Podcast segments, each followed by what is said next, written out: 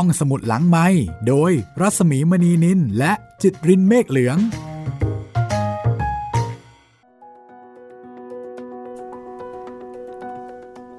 สวัสดีค่ะ สวัสดีครับต้อนรับเข้าสู่เบอิเรเชอาตอนที่ 5 ค่ะ ครับผม กับวรรณกรรมที่ชื่อว่า ปลูกฝันไว้ในแผ่นดินครับ ลูเซียบาเกดาโนนะคะ แปลจากภาษาสเปนโดยอาจารย์รัศมีกฤษณมิตรค่ะ กลับมาที่ภารกิจการสร้างห้องสมุดของมูเรียลกันต่อ ตอนนี้กลายเป็นครูที่มีอุดมการณ์นะคะ ใช่ครับ เป็นครูที่มีความสุขกับการทำหน้าที่ แม้ว่าจะอยู่ไกลบ้านก็ตาม ใช่ แล้วก็ดูมุ่งมั่นด้วยนะครับอ่าอย่าลืมนะว่าเบอิเรเชอานี่เป็นหมู่บ้านที่ห่างไกลเนาะ มีความเป็นชนบทสูงมาก แล้วก็มูเรเอล อายุเพียงแค่ 21 ปีเท่านั้นนะคะ ก็ไม่น่าเชื่อนะคะว่า 21 ปีเพิ่งเรียนจบมาใหม่ๆ เนาะใช่ แต่ก็นั่นแหละกำลังไฟแรง มีพลังเหลือล้นในการที่จะทำสิ่งต่างใช่แล้วๆและตอนนี้ก็มีความฝันที่กำลังเปล่งประกายอย่างเต็มที่เลยทีเดียวเชียวนะคะก็วันนี้เดี๋ยวกลับมาติดตามกันต่อว่า ความฝันในการที่จะสร้างห้องสมุดทำห้องสมุดของมูริเอลนั้น จะไปได้ไกลแค่ไหนอย่างไรนะคะ แล้วก็จะได้รับความร่วมมือจากคนรอบข้างเธออย่างไร ก็ถ้าเกิดว่าคุณผู้ฟังชื่นชอบงานในแนวนี้นะคะ วรรณกรรมเยาวชน ก็บอกต่อแล้วก็ช่วยแชร์ให้ด้วยนะคะ ฝากบอกต่อด้วยนะครับ ไม่ว่าคุณจะฟังทางช่องทางไหนนะครับ ไม่ว่าจะทางเว็บไซต์แอปพลิเคชันของไทย PBS Podcast หรือว่าทาง Spotify ทาง YouTube ทาง Google Podcast ก็แชร์ให้เพื่อนๆได้รับฟังด้วยกันได้เลยนะครับ ฟังแบบเพลินๆ สบายๆ น่าจะเหมาะกับอากาศช่วงนี้นะคุณจิตรินเนาะใช่ครับพี่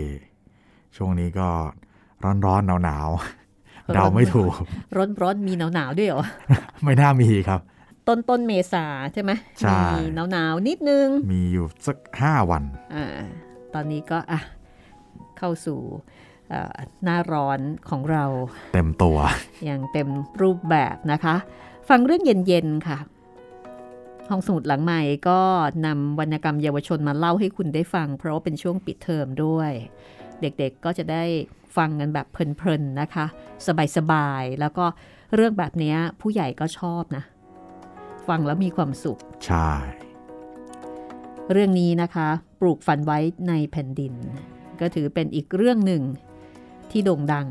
แล้วก็มีการตีพิมพ์หลายครั้งค่ะ วันนี้เดี๋ยวเรากลับมาที่เบอิเรเชอากันอีกครั้งหนึ่งนะคะ คุณจิตรินพร้อมแล้วไหม พร้อมครับผมเอาละมูริเอลจะได้เจอเจอกับอะไรใหม่ ๆ ที่เธอไม่คาดคิดที่หมู่บ้านนี้อีกหรือไม่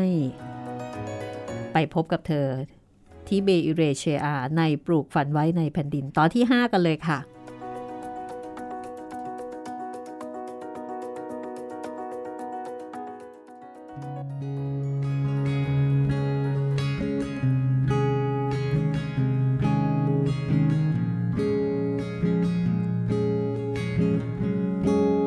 และแล้วหลังจากที่มูริเอลเฝ้ารออย่างกระวนกระวาย หนังสือก็มาถึง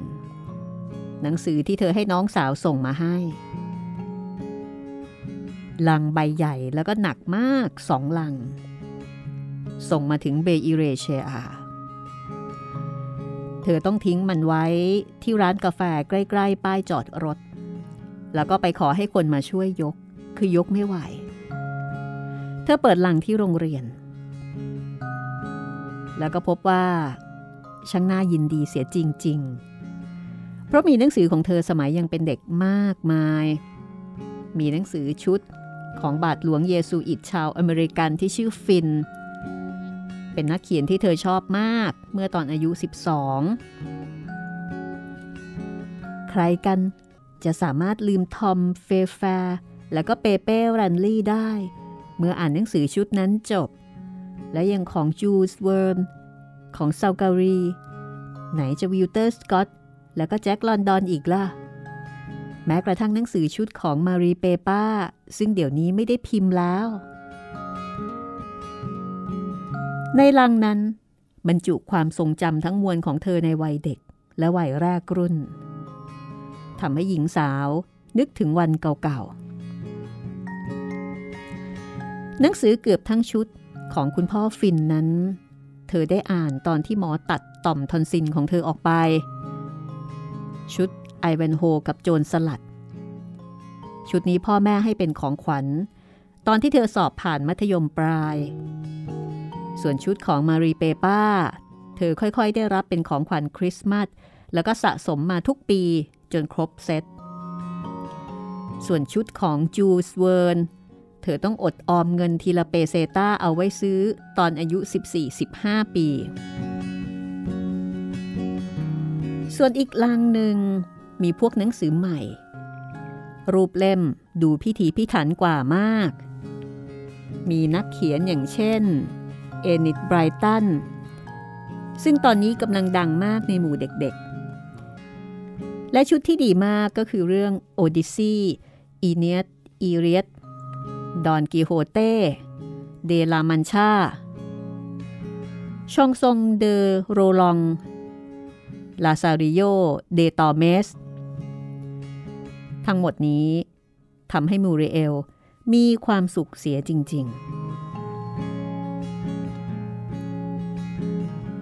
แต่ฝันของเธอก็สลายลงไปเป็นกอง เมื่อเด็กๆเห็นหนังสือแล้วไม่รู้สึกอะไรเลย อ๋อ หนังสือเหรอ หนังสือเหรอ หนังสือ มูริเอลอดคิดไม่ได้ว่า มันอาจจะเป็นความผิดของเธอเองที่ไปบอกเด็กๆ ว่ามีสิ่งซึ่งจะทำให้พวกเขาประหลาดใจอย่างมาก แล้วพวกเขาก็คงจะคิดว่าเป็นของเล่น เพราะว่าหนังสือไม่ได้ดึงดูดใจพวกเขาเลยแม้แต่น้อย เธอควรจะคิดได้ก่อนหน้านี้ ว่าเด็กๆของเธอเคยชินกับการมองหนังสือว่าเป็นเพียงอุปกรณ์สำหรับการเรียนเท่านั้น หนังสือไม่ถือเป็นของขวัญสำหรับพวกเขา แต่ถึงอย่างนั้น มูริเอลก็พยายามที่จะกระตุ้นให้เด็กๆ ยินดีกับหนังสือเหล่านั้น หลังหกโมงเย็น เธอขออาสาสมัครมาช่วยห่อปก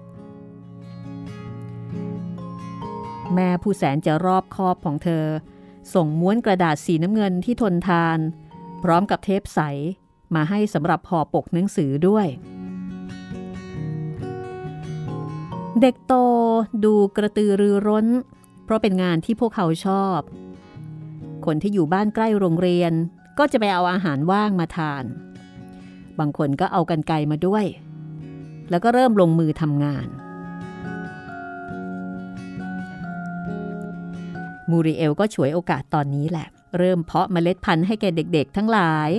โดยเล่าบางตอนของหนังสือเล่มโนนเล่มนี้ ซึ่งเธอเคยอ่านมานานแล้ว เธอรู้สึกว่า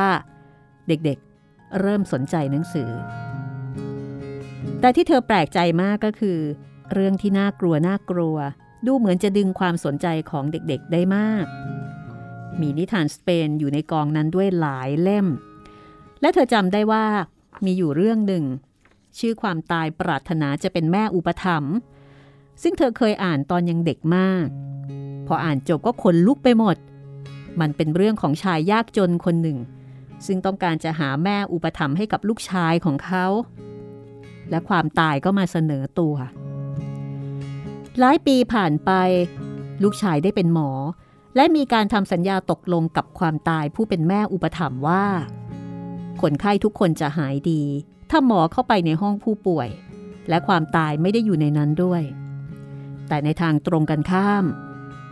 หากเห็นแม่อุปถัมภ์ที่หัวเตียงคนไข้แล้วก็ เขาต้องสละสิทธิ์ เพราะคนไข้นั้น เป็นของความตาย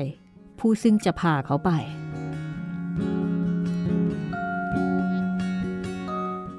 แล้วยังไงอีกครับ นั่นสิแล้วยังไงอีกล่ะคะ คุณยังคไงรูต่อยังไงต่อ เด็กๆ ร้องถามอย่างกลัวๆ แต่ก็อยากรู้เรื่องต่อ อืม ครูก็จำไม่ได้แล้วล่ะ รู้แต่เพียงว่า หมอได้ช่วยชีวิตพระมหากษัตริย์ และเจ้าหญิง โดยขัดคำสั่งความตาย ครูจำได้แค่นี้แหละความหลงลืม ได้ช่วยชีวิตห้องสมุดของโรงเรียนเบอิเรเชอาไว้ได้ เด็กๆของเธอ ชายสี่หญิงสอง ขออนุญาตยืมหนังสือกลับบ้านในวันเดียวกันนั่นเอง มูริเอล ซึ่งเคยโกรธมากทุกครั้งที่เห็นเด็กๆทะเลาะกัน แต่วันนี้เธอกลับมีความสุขยิ่งนักที่เห็นเด็กๆ แย่งหนังสือกัน ฉันขอก่อนใครนี่นะ แต่ฉันอ่านเร็วกว่าเธอน่ะอ่านหนังสือเป็นปีเลยกว่าจะคืนน่ะ ฉันเป็นคนแรก ไม่ว่ามาติเดจะพูดยังไงก็ตาม สรุปว่า เลยต้องใช้วิธีจับฉลาก และอันชอนก็เป็นผู้โชคดีเขามีสิทธิ์จะเก็บหนังสือไว้ที่บ้านหนึ่งสัปดาห์เต็ม เด็กชายหอบหนังสือไว้ในอ้อมแขนอย่างพึงพอใจ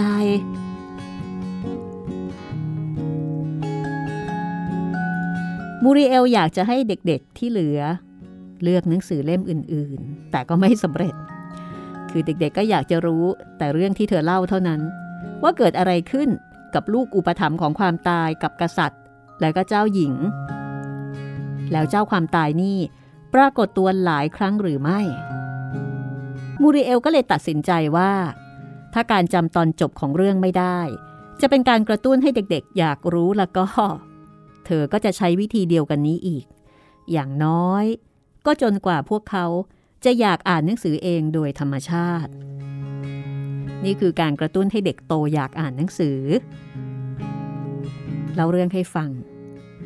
แล้วก็ทำเป็นจำตอนจบไม่ได้ เพื่อให้อยากรู้แล้วก็ไปอ่านเอง แต่กับพวกเด็กเล็ก ๆ นั้นง่ายมาก เพียงแค่รูปภาพสวยๆ ในนิทานก็เพียงพอแล้วที่จะดึงดูดความสนใจจากพวกเขา เด็กเล็กๆ จะมานั่งล้อมโต๊ะครู แล้วมูริเอลก็จะอ่านเสียงดัง ๆ ให้ฟัง ไม่ว่าจะเป็นเรื่องหนูน้อยหมวกแดงสโนไวท์เจ้าหญิงนิทรา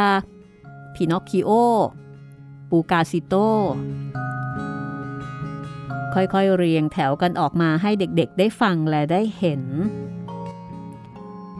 เด็กๆ จ้องดูมันด้วยดวงตาเป็นประกาย มูริเอลคิดว่า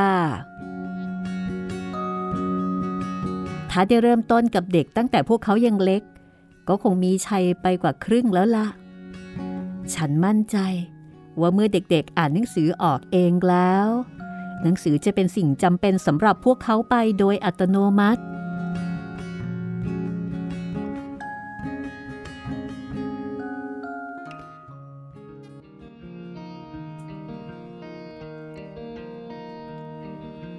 เวลาผ่านไปเจ็ดวัน อัญชอนเอาหนังสือมาคืน เขาอ่านนิทานเรื่องความตายหกเจ็ดหนแต่ไม่ได้อ่านเรื่องอื่นๆในเล่มเลย แม้แต่นิดเดียว นี่อัญชอนแล้วเรื่องควรผู้ไม่กลัว เธอไม่ชอบหรอ ผมอยากอ่านเฉพาะเรื่องความตายครับ โง่จริงเธอนี่ เรื่องควรผู้ไม่กลัว เรื่องนั้นน่ะน่ากลัวกว่าตั้งเยอะ นี่ลองคิดดูสิ เขาต้องอยู่คนเดียวในปราสาท ที่น่าขนพองสยองกล้าวถึงสามคืน ธรรมดาแล้วอะ ไม่มีใครเข้าไป แล้วจะมีชีวิตรอดออกมาแม้แต่คนเดียว อ่านแล้วขนลุกเลยล่ะ จะบอกให้ว่า เขาเล่นโบลิ่งกับหัวกะโหลกด้วยนะ มูริเอลก็พยายามทำน้ำเสียงให้น่ากลัว เพื่อยั่วให้อัญชอนอยากอ่าน จริงๆ เธอก็ไม่ชอบเลยที่จะต้องพูดแบบนี้ แต่เรื่องน่ากลัวก็เป็นหัวข้อเดียวที่เด็กๆสนใจ เพราะว่าเป็นสิ่งที่ได้ถูกถ่ายทอดมาจากบรรพบุรุษ ปู่ย่าตายาย ซึ่งเล่าแต่เรื่องน่ากลัวให้เด็กๆฟังอ่ายังไงนะครับ เขาเล่นโบว์ลิ่งกับใครครับ อืม ครูก็จำไม่ได้นะ แต่รู้สึกว่าจะเป็นผีที่ไต่ลงมาจากปล่องไฟนะ่ะ เล่นกันทุกคืนเลย แล้วก็เริ่มมีการแย่งชิงกันอีกครั้ง อันชอนอยากจะได้หนังสือกลับไปอ่านใหม่อีกครั้ง แต่ว่าบรรดาเด็กผู้หญิงไม่ยอม อืม ก็เขาได้ไปอ่านแล้วตั้งเจ็ดวันนี่นา น่าจะได้อ่านหมดแล้ว คนอื่นๆที่เหลือยังไม่รู้เลย ว่าเกิดอะไรขึ้นกับความตายแล้วก็คุณหมอ คราวนี้ก็ถึงตาที่คนอื่นจะได้อ่านบ้าง ต้องจับฉลากกันอีกครั้งค่ะคุณครู ใช่ คุณครูช่วยให้ความยุติธรรมแก่เราด้วยค่ะ มาติวเดประท้วงเสียงดัง เตเรซาอิปารากิเรคือผู้ที่จับฉลากได้ในครั้งนี้ มูริเอลประหลาดใจมาก ที่เธอเอาหนังสือมาคืน เมื่อครบสามวันเตเรซาหนูไม่ชอบเลยจ๊ะใครว่าล่ะคะหนูน่ะจุดเทียนอ่านติดต่อกันสามวันรวดเลยล่ะค่ะ แม่จะไม่ได้ว่าหนูเปิดไฟทิ้งไว้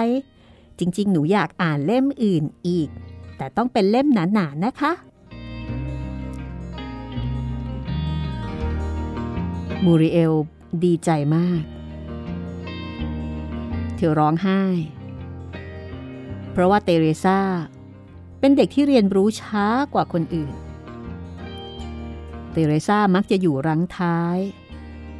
คืออยู่รังท้ายเพื่อนๆ ซึ่งมีมาติลเด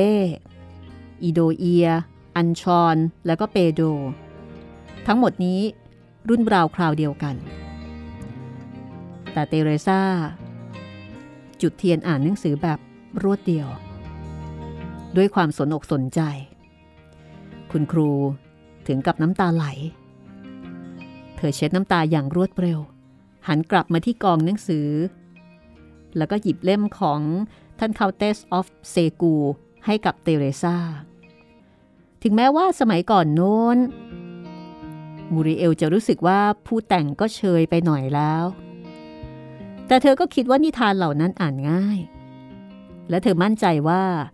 เด็กหญิงทั้งหลายในนิทาน ซึ่งเป็นเด็กดีเชื่อฟังพ่อแม่ เป็นเด็กที่อยู่ในปราสาทเวียงวัง แล้วก็มีคติสอนใจท้ายบท น่าจะทำให้เตเรซาชื่นชอบ และเธอก็ทายถูก ในขณะที่ยังมีการหยิบหนังสือนิทานสเปนอยู่อย่างไม่หยุดหย่อน เรื่องของคุณหมอกับความตายและควรผู้ไม่กลัว ก็กลายเป็นหัวข้อสนทนาในในช่วงพัก เตเรซาซึ่งเป็นเด็กเงียบๆเรียบร้อย กลับอ่านหนังสือ 5-6 เล่มจบไปแล้ว แล้วก็ยังขอยืมหนังสือเล่มใหม่อยู่อย่างสม่ำเสมอ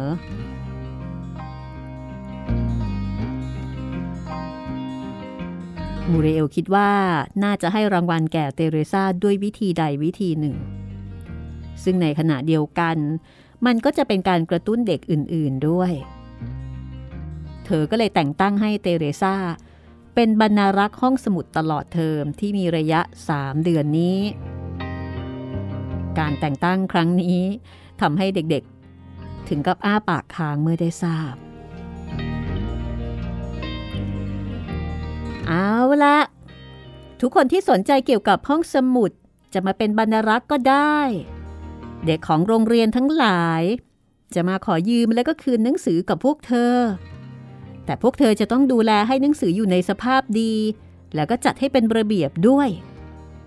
เราจะมาทำบัตรรายการกันนะ คนที่ส่งย่อความอย่างดี จากหนังสือที่ตนอ่าน จะได้คะแนนเพิ่มขึ้นในชั่วโมงภาษา แล้วเราจะนำย่อความนั้นมาเข้าแฟ้มไปเรื่อยๆ จนครบทุกเรื่อง เมื่อเรามีบัตรรายการของหนังสือทุกเล่ม เวลาเลือกหนังสือ ก็สามารถจะเปิดดูได้ว่า เรื่องไหนเป็นอย่างไร เพื่อจะได้เลือกยืมเรื่องที่ชอบที่สุด เข้าใจไหมพวกเธอเห็นด้วยไหมล่ะ เด็กๆรู้สึกว่าทุกสิ่งทุกอย่างที่มูริเอลพูดดีไปหมด เห็นด้วย แต่ก็ไม่รู้ว่าจะมีใครทำได้หรือเปล่า แต่ติเรซาทำได้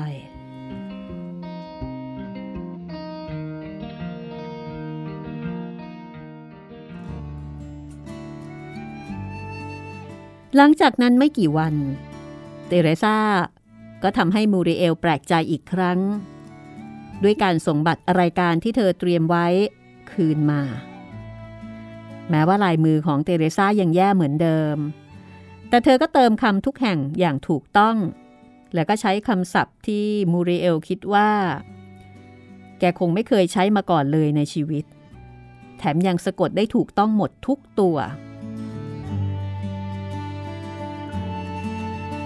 มูริเอลมองดูเตเรซาด้วยความรู้สึกใหม่ เต็มไปด้วยความเอ็นดูและขอบคุณสำหรับฉัน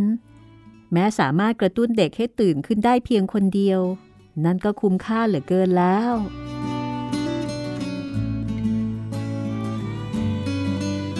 อย่างไรก็ตาม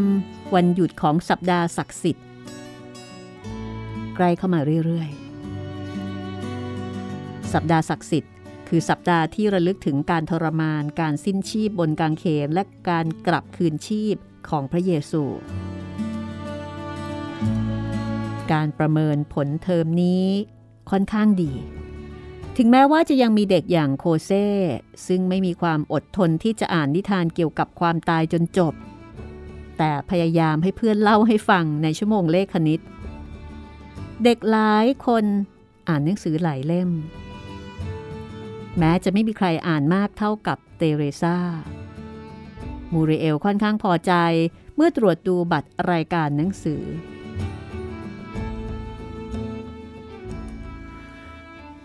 พ่อน่าจะคิดวิธีนี้ออกตั้งแต่แรกนะบาทหลวงโคเซมารีเอ่ยขึ้นที่โรงเรียน ในวันที่มาพูดคุยกับเด็กๆ ที่จะเข้าพิธีรับศีลกำลัง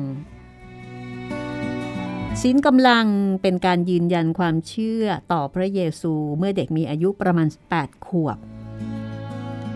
ตอนที่คุณพ่อมาทำพิธี ก็ได้เห็นห้องสมุดของมูริเอล เห็นหนังสือ ที่จัดอยู่ในลังเนยแข็งที่เอามาห่อกระดาษใหม่อย่างดี แล้วก็ได้เห็นวิธีการที่มูริเอล ใช้ในการชักชวนให้เด็กๆสนใจอ่าน ดิฉันขอโทษค่ะ ที่แย่งความคิดคุณพ่อมา เอ้ยไม่เป็นไรไม่เป็นไรเธอจงดีใจอย่างที่พ่อดีใจ ใครทำทำไมสำคัญหรอก ขอให้มีคนทำเถอะ และแล้วในที่สุด สัปดาห์ศักดิ์สิทธิ์ก็มาถึง มูริเอลตัดสินใจกลับบ้าน แม้ว่าจะเสียใจที่ต้องจากเด็กๆไป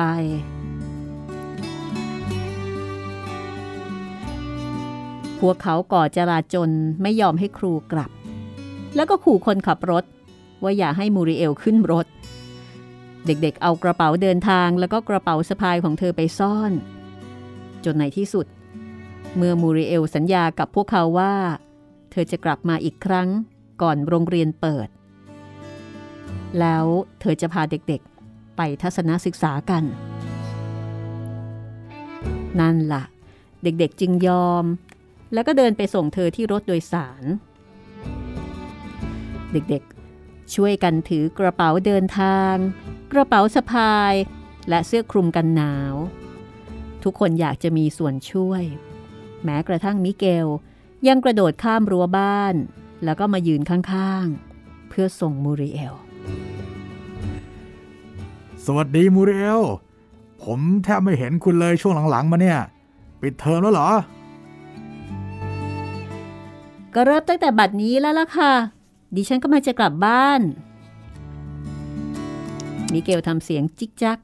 สายศีรษะด้วยท่าทางผิดหวังแล้วก็ไม่สบอารมณ์เฮ้ย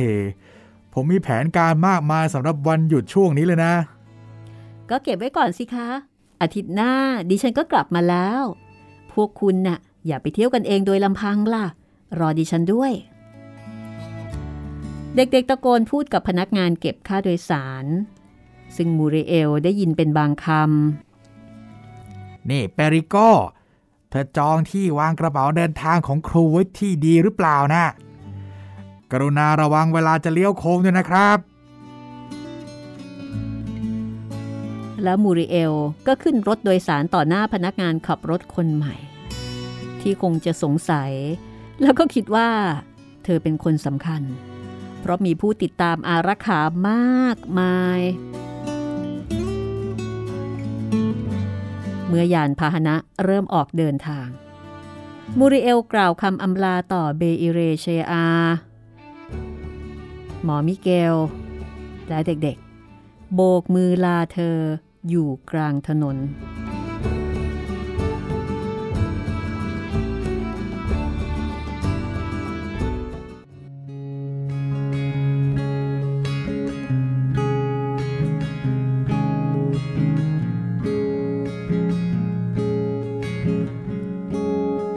ริเอลเดินทางมาถึงเมืองปัมโปนาบ้านของเธอ เธอมองเห็นซิลเบียและคนรักของซิลเบียในทันที ทั้งสองยิ้ม แล้วก็โบกมือให้ ทั้งคู่หน้าตาดีกว่าใคร เกือบจะเหมือนดาราภาพยนตร์ก็ว่าได้ วันนี้มีคนไม่มากนักที่สถานีรถโดยสารเมืองปัมโปนา มูริเอล อืม พี่ตัวดำยังกระถานแน่แสดงว่าพี่ถูกกับอากาศในชนบทแล้วสิ เธอตะโกนพรางสวมกอดมูริเอล ในขณะที่กาโลสก็ช่วยยกกระเป๋าเดินทาง แล้วก็เปิดประตูให้มูริเอลนั่งทำให้มูริเอลนึกขึ้นได้ว่า เธอกำลังอยู่ในอีกโลกหนึ่งซึ่งเกือบจะลืมไปแล้ว สองข้างถนนเต็มไปด้วยร้านรวงทำให้นึกถึงที่เบอิเรเชอา ซึ่งมีเพียงแค่ร้านเดียว แล้วก็เป็นร้านที่ขายทั้งช็อกโกแลต สบู่โกนหนวด ไม้กวาด ถังพลาสติก อบเชย แต่ที่นี่ มีร้านรวงเต็มไปหมด มีผู้คนมากมาย ยวดยานพาหนะที่วิ่งกันขวักไขว่ เป็นไงบ้างล่ะพี่ที่หมู่บ้านนั่นน่ะ ซิลเบียถามขึ้น พรางจุดบุหรี่สูบอย่างคล่องแคล่ว แล้วก็ส่งถึงริมฝีปากของกาโลส ผู้เป็นคนรัก นิทยามาเห็นเข้า คงตกใจไม่น้อย กับการที่เห็นซิลเบียซึ่งเป็นผู้หญิง จุดบุหรี่อย่างคล่องแคล่ว พี่ก็มีความสุขดีนะทำไมพวกเธอไม่ยอมแวะไปเยี่ยมพี่บ้าง ธรรมชาติที่นั่นสวยเชละไม่มีรถยนต์ ไม่มีแสงสี พี่ว่าพวกเธอน่าจะชอบนะ แค่มองจากระเบียงที่บ้าน เธอก็จะเห็นศิลปะชั้นเยี่ยมแล้วล่ะ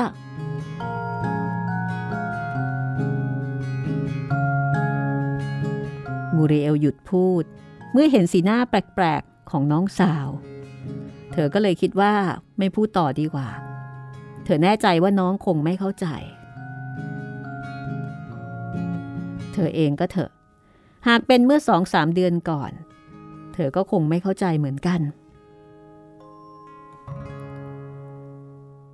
มูริเอลอยู่บ้านด้วยความรู้สึกแปลกๆ เช่นเดียวกับวันแรก ๆ ที่เธออยู่เบอิเรเชอานี่ถ้าไม่ใช่เพราะว่ามีพ่อแม่พี่น้องอยู่ด้วย เธอคงรู้สึกโดดเดี่ยว ตอนนี้มูริเอลคิดถึงโรงเรียน คิดถึงเด็ก ยิ่งกว่านั้น เธอยังคิดถึงคุณย่ามิกาเอล่ามากด้วย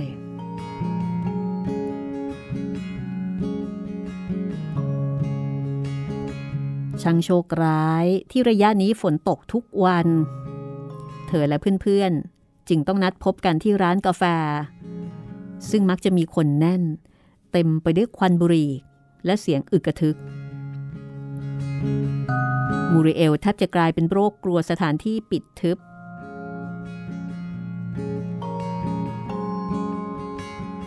ไม่ดีกว่าหรอกหรือที่เราจะกินกาแฟร้อนๆ ที่โต๊ะอันแสนอบอุ่นที่บ้านทำไมเราต้องรอที่ว่างที่เคาน์เตอร์ หรือโต๊ะสักตัวนานมาก เพียงเพื่อจะกินอาหารว่าง แล้วเราจะดื่มชา หรือช็อกโกแลตสบายๆ อย่างที่ฉันชอบได้อย่างไรกัน ในเมื่อเรารู้ว่า มีคนอีก 15 หรือ 20 คนคอยจ้องมองให้เรารีบๆกินให้เสร็จ เพื่อจะได้ลุกให้พวกเขานั่งต่อ เธอรู้สึกแปลกใจที่ก่อนหน้านี้ไม่นาน เธอมองเห็นสิ่งเหล่านี้เป็นเรื่องธรรมดา แต่ตอนนี้กลับเบื่อนาย เบื่อที่จะต้องแทบจะตะโกนพูดกับเพื่อน ต้องข้ามบทสนทนาของคนอื่นๆ เธอรู้สึกว่าพวกเขาไม่มีแก่นสาร คนที่อาการหนักกว่าเพื่อนเห็นจะเป็นเอเลนาน้องของเธอ ที่พูดแต่เรื่องเครื่องแต่งกาย ซึ่งทำให้เธอแปลกใจมาก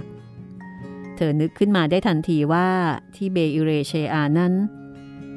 ต้องการเพียงอะไรไม่กี่อย่าง การนึกถึงสิ่งต่างๆ ที่ถือว่าแสนจะจำเป็นสำหรับที่นี่ทำให้มูริเอลรู้ว่าเสียเวลาไปโดยเปล่าประโยชน์อย่างแท้จริง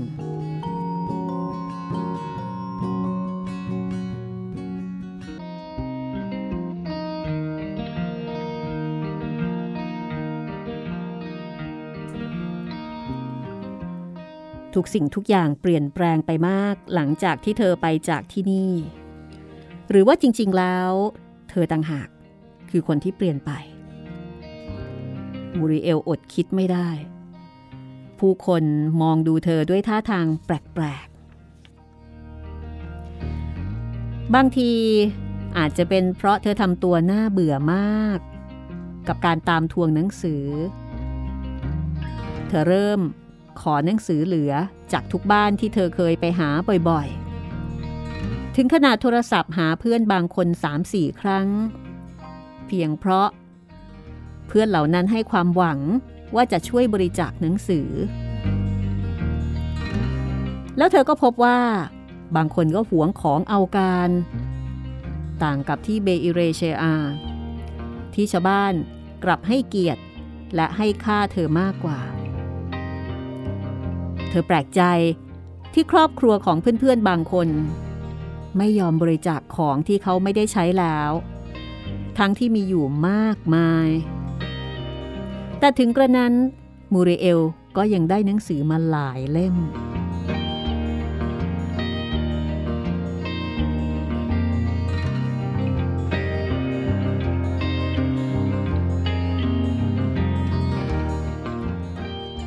น้องชายของมาริสาซึ่งเป็นสมาชิกกลุ่มโอปุสเดอี ให้หนังสือกามิโนมาห้าเล่ม และจากที่โน่นที่นี่ เธอสามารถรวบรวมหนังสือชื่อ เด็กของตระกูลกริทลี่ของโยฮันนาสปีรีได้นิทานเกี่ยวกับพระเยซูของเซลมาลาเกร์เลิฟ80 วันรอบโลก และหนังสือของเซนาอิดเฟอริโยอีก 3-4 เล่ม ลูกพี่ลูกน้องของเธอ โคเซอันโตนิโอ ให้หนังสือตาตารินแห่งตารัสกอนบนเทือกเขาแอลหนังสือยังไม่เอี่ยม ทั้งๆทที่เขาชอบอ่านหนังสือมาก แต่ก็อ่านไปเพียงสองบทเท่านั้นทำให้เธอรู้สึกว่า หนังสือนี้คงไม่ค่อยสนุกนัก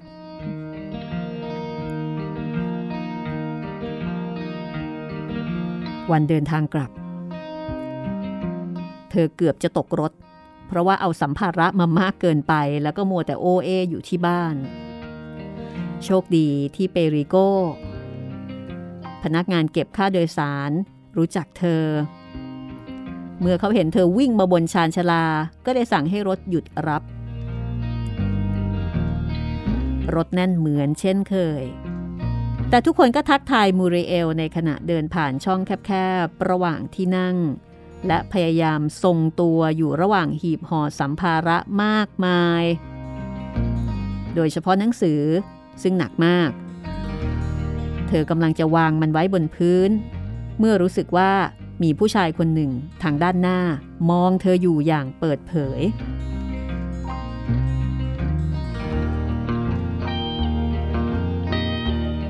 วันนั้นบูริเอลเพิ่งจะใส่กระโปรงสีฟ้าน้ำทะเลตัวนี้ครั้งแรก และเมื่อเธอพยายามจะก้มลงกระโปรงก็ร่นขึ้นมาทำให้เธอรู้สึกอายและขัดเขิน เธอจึงตัดสินใจที่จะไม่ยอมขยับขยื่นยอมอดทนอย่างน่าชื่นอกตรม ต่อการแบกหนังสือ คือเหมือนกับแบกความรู้ของมวลมนุษยชาติไว้ในอ้อมแขน ดีกว่ายอมขายหน้า ด้วยว่าเรื่องขายหน้านี้มักจะเกิดขึ้นกับเธอบ่อยครั้ง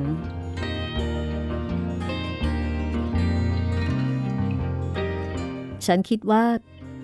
ฉันโง่มากที่ไม่ใส่กระโปรงธรรมดาธรรมดา ซึ่งอาจจะไม่สวยเท่าตัวนี้ แต่จะสะดวกสบายกว่ามาก ในขณะที่เห็นผู้ชายซึ่งอยู่ข้างหน้า เดินมาหยุดข้างๆ เขาไม่ได้พูดอะไรสักคำนอกจากช่วยฉันปลดสัมภาระ แล้วก็ให้นั่งที่ของเขา จากนั้นจึงเอาของมาวางไว้ใกล้กัน การกระทำดังกล่าวบนรถสายเบอิเรเชอานี้ เป็นเรื่องที่แปลกประหลาดมาก จนฉันต้องเงยหน้าขึ้น และประจันหน้ากับเขา คาเบียอาริเบซึ่งฉันไม่รู้ว่าทำไมจึงเรียกเขาว่าตาเท่าผู้ไม่นับถือพระเจ้า ฉันแปลกใจที่เห็นตาเท่าเป็นชายหนุ่ม ทำไมก่อนหน้านี้ ฉันถึงไม่ตระหนักว่าเขายังหนุ่มนะ ผมเกือบจะเป็นสีทอง แล้วก็มีสายตาที่เปิดเผย สวมเสื้อสเวตเตอร์สีฟ้าน้ำทะเลอันแสนสดใส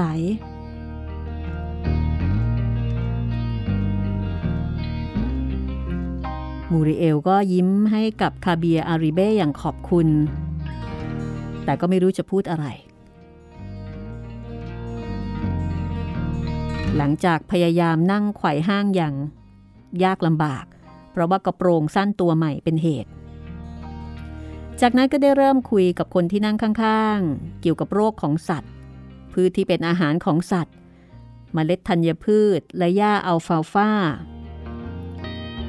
หัวข้อซึ่งพวกเขากำลังสนใจกันอยู่ก็ประมาณนี้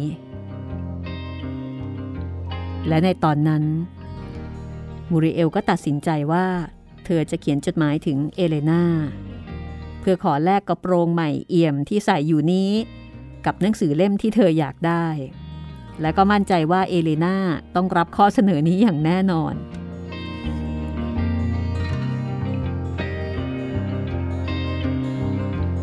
ทุกครั้งที่เธอสนทนากับเพื่อนร่วมทาง เกี่ยวกับเรื่องพืชพันธุ์ต่างๆนั้น เธอชำเลืองดูอาริเบ้แล้วก็พบว่า เขาก็กำลังจ้องมองเธออยู่เช่นกัน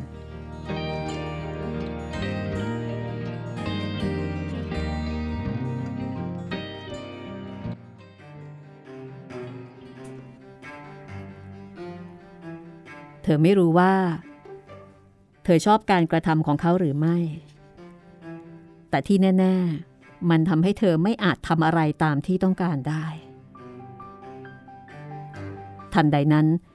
รถเกิดเบรกขึ้นมากระทันหัน กระเป๋าเดินทางของเธอถลายไปข้างหน้า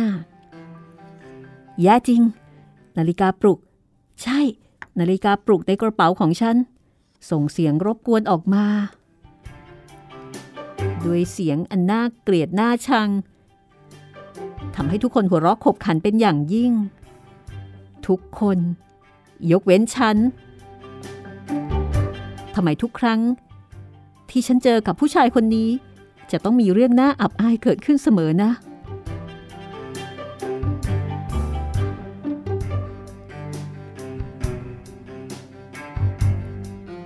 นาฬิกาปลุก หยุดส่งเสียงเมื่อมันต้องการ คือสักพักมันก็หยุด มูริเอล รู้สึกโล่งอกขึ้นเล็กน้อย ในที่สุดเธอก็เดินทางมาถึงเบอิเรเชอาไม่มีใครมารอรับ เธอจึงทิ้งสัมภาระต่างๆ ไว้ที่ร้านกาแฟ แล้วก็เอาแต่กระเป๋าสะพาย ติดตัวกลับบ้านเพียงอย่างเดียว ถนนว่าง โล่ง มีแต่อาริเบ้และเธอที่มุ่งไปยังหมู่บ้าน ชายหนุ่มเดินนำหน้าเธออยู่ไม่กี่ก้าว แต่เขาเดินเร็วมาก ไม่ช้าก็ลับสายตาไป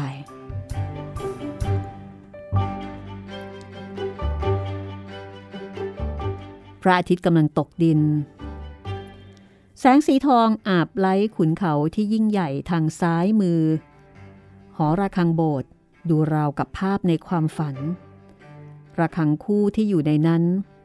ก็ก้มลงมองดูอย่างเหนื่อยหน่าย และทำหน้าที่เฝ้าหมู่บ้าน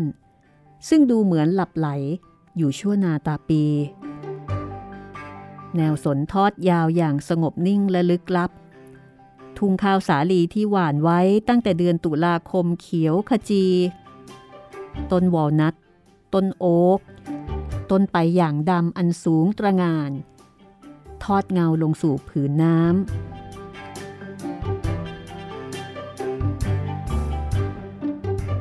รบางคนกำลังมองเธออยู่ แต่มูริเอลก็ไม่สนใจ ไม่รู้ว่าเพราะเหตุใด คาเบียนั่นเอง คาเบียกำลังมองเธออยู่ เขานั่งอยู่บนรั้วไม้ที่ล้อมรอบทุ่งหญ้า สูบบุหรี่อย่างอ้อยอิงราวกับว่า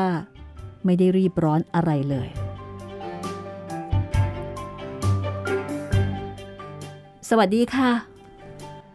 สวัสดีครับ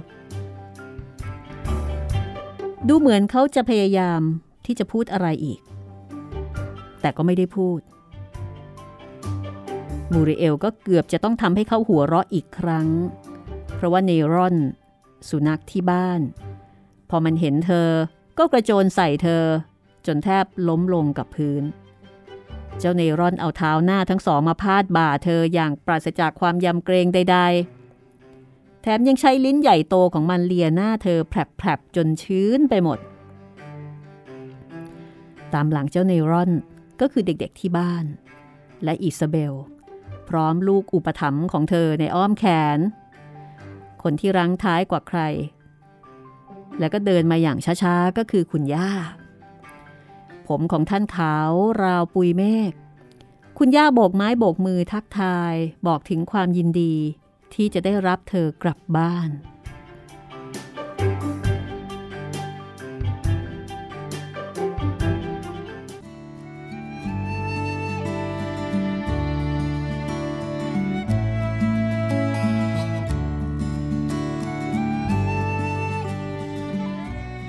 คำแล้ว ในขณะที่มูริเอลออกมาที่ระเบียง ลมอ่อนๆโชยมา ดวงดาวเปล่งประกายเจิดจรัสเต็มท้องฟ้า ทุกสิ่งทุกอย่างช่างเหมาะเจาะงดงาม ไกลออกไปลิบๆแสงไฟปรากฏขึ้น เป็นแสงเดียวกับที่ทักทายเธอในวันแรกของการมาเยือนเบอิเรเชอา ถึงแม้ว่าครั้งกระโน้น มูริเอลที่น่าสงสาร และปราศจากประสบการณ์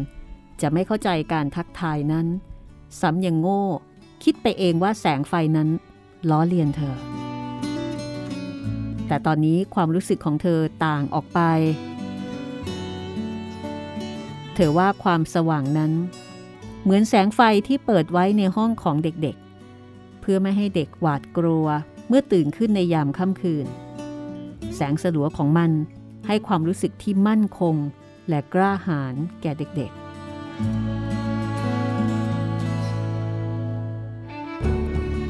เสียงระฆังหยุดลง หมู่บ้านตกอยู่ในความเงียบสงบ มีใครคนหนึ่ง โบกมือทักทายเธอจากข้างล่างมูริเอล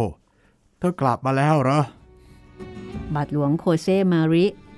อานามารีและเฟมิน ซึ่งออกมาจากโบสถ์พร้อมกัน คอยเธออยู่ เปโยและโตมัสก็เช่นกัน พวกเขาดีใจมากที่ได้พบกับเธอ แม้จะไม่ได้พูดอะไรเลย เพราะกำลังกินซุปร้อนๆอยู่ ครูกลับมาแล้ว เปโยพูดขึ้นเมื่อกินซุปเสร็จ ค่ะ ก็ใกล้จะเปิดเทอมแล้วนี่คะ ครูคนก่อนหน้านี้ กลับบ้านช่วงเทศกาลมหาพรตแล้วก็ไม่กลับมาอีกเลยท่าทางแกเป็นคุณนายจะตายไป แกไปได้งานที่โรงเรียนชั้นนำในเมืองบิตอเรีย ก็เลยไปจากที่นี่ เทศกาลมหาพรตคือการถือศีลอด 40 วัน เพื่อเตรียมตัวก่อนถึงวันที่พระเยซูถูกพิพากษาตรึงกางเขน คือก่อนเทศกาลอีสเตอร์ แต่ดิฉันไม่ไปหรอกค่ะ และแล้วเขาจึงหว่านคำหวาน ซึ่งไม่เคยออกจากปากเขาเลยว่า เด็กๆ สวดมนต์ทุกคืน วิงวอนให้ครูกลับมา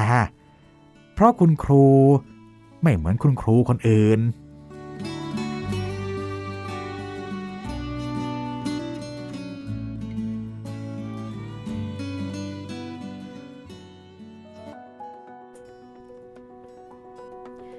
คนละม้วนเลยทีเดียวนะคะ ครับผม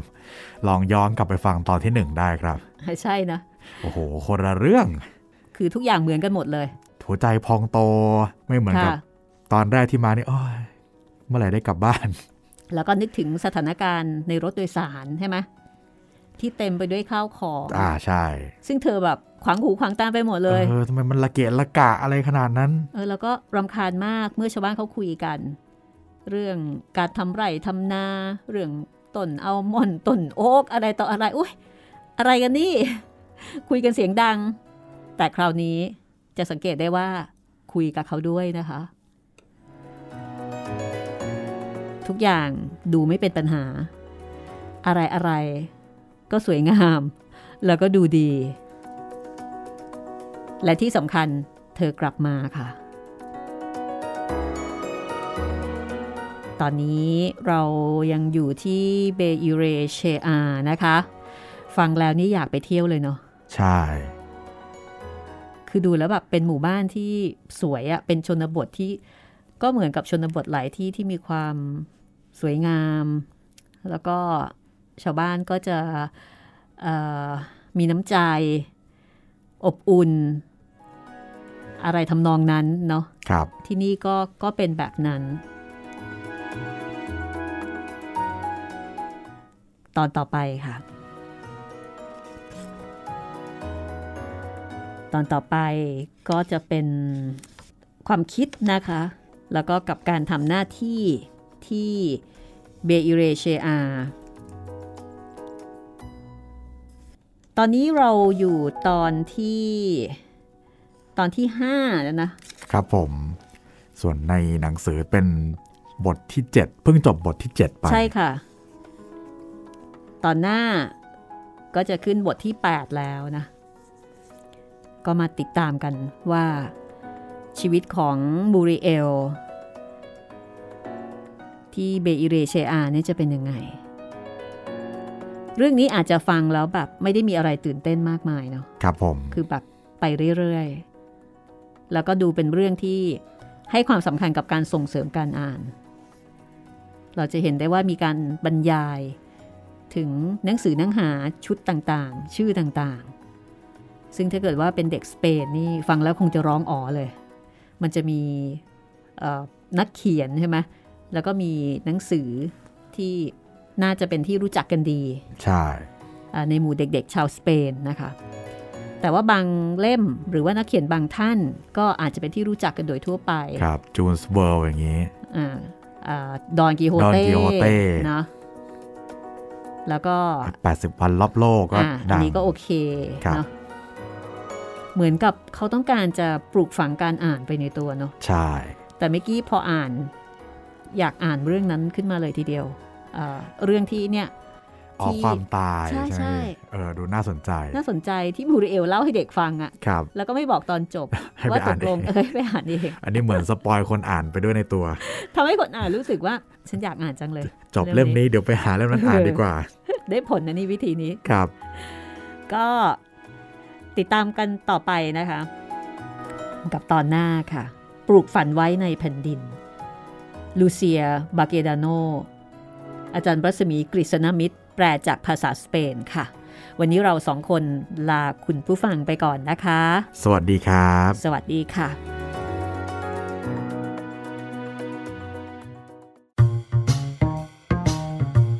ห้องสมุดหลังไม้โดยรัสมีมณีนินและจิตรินเมฆเหลือง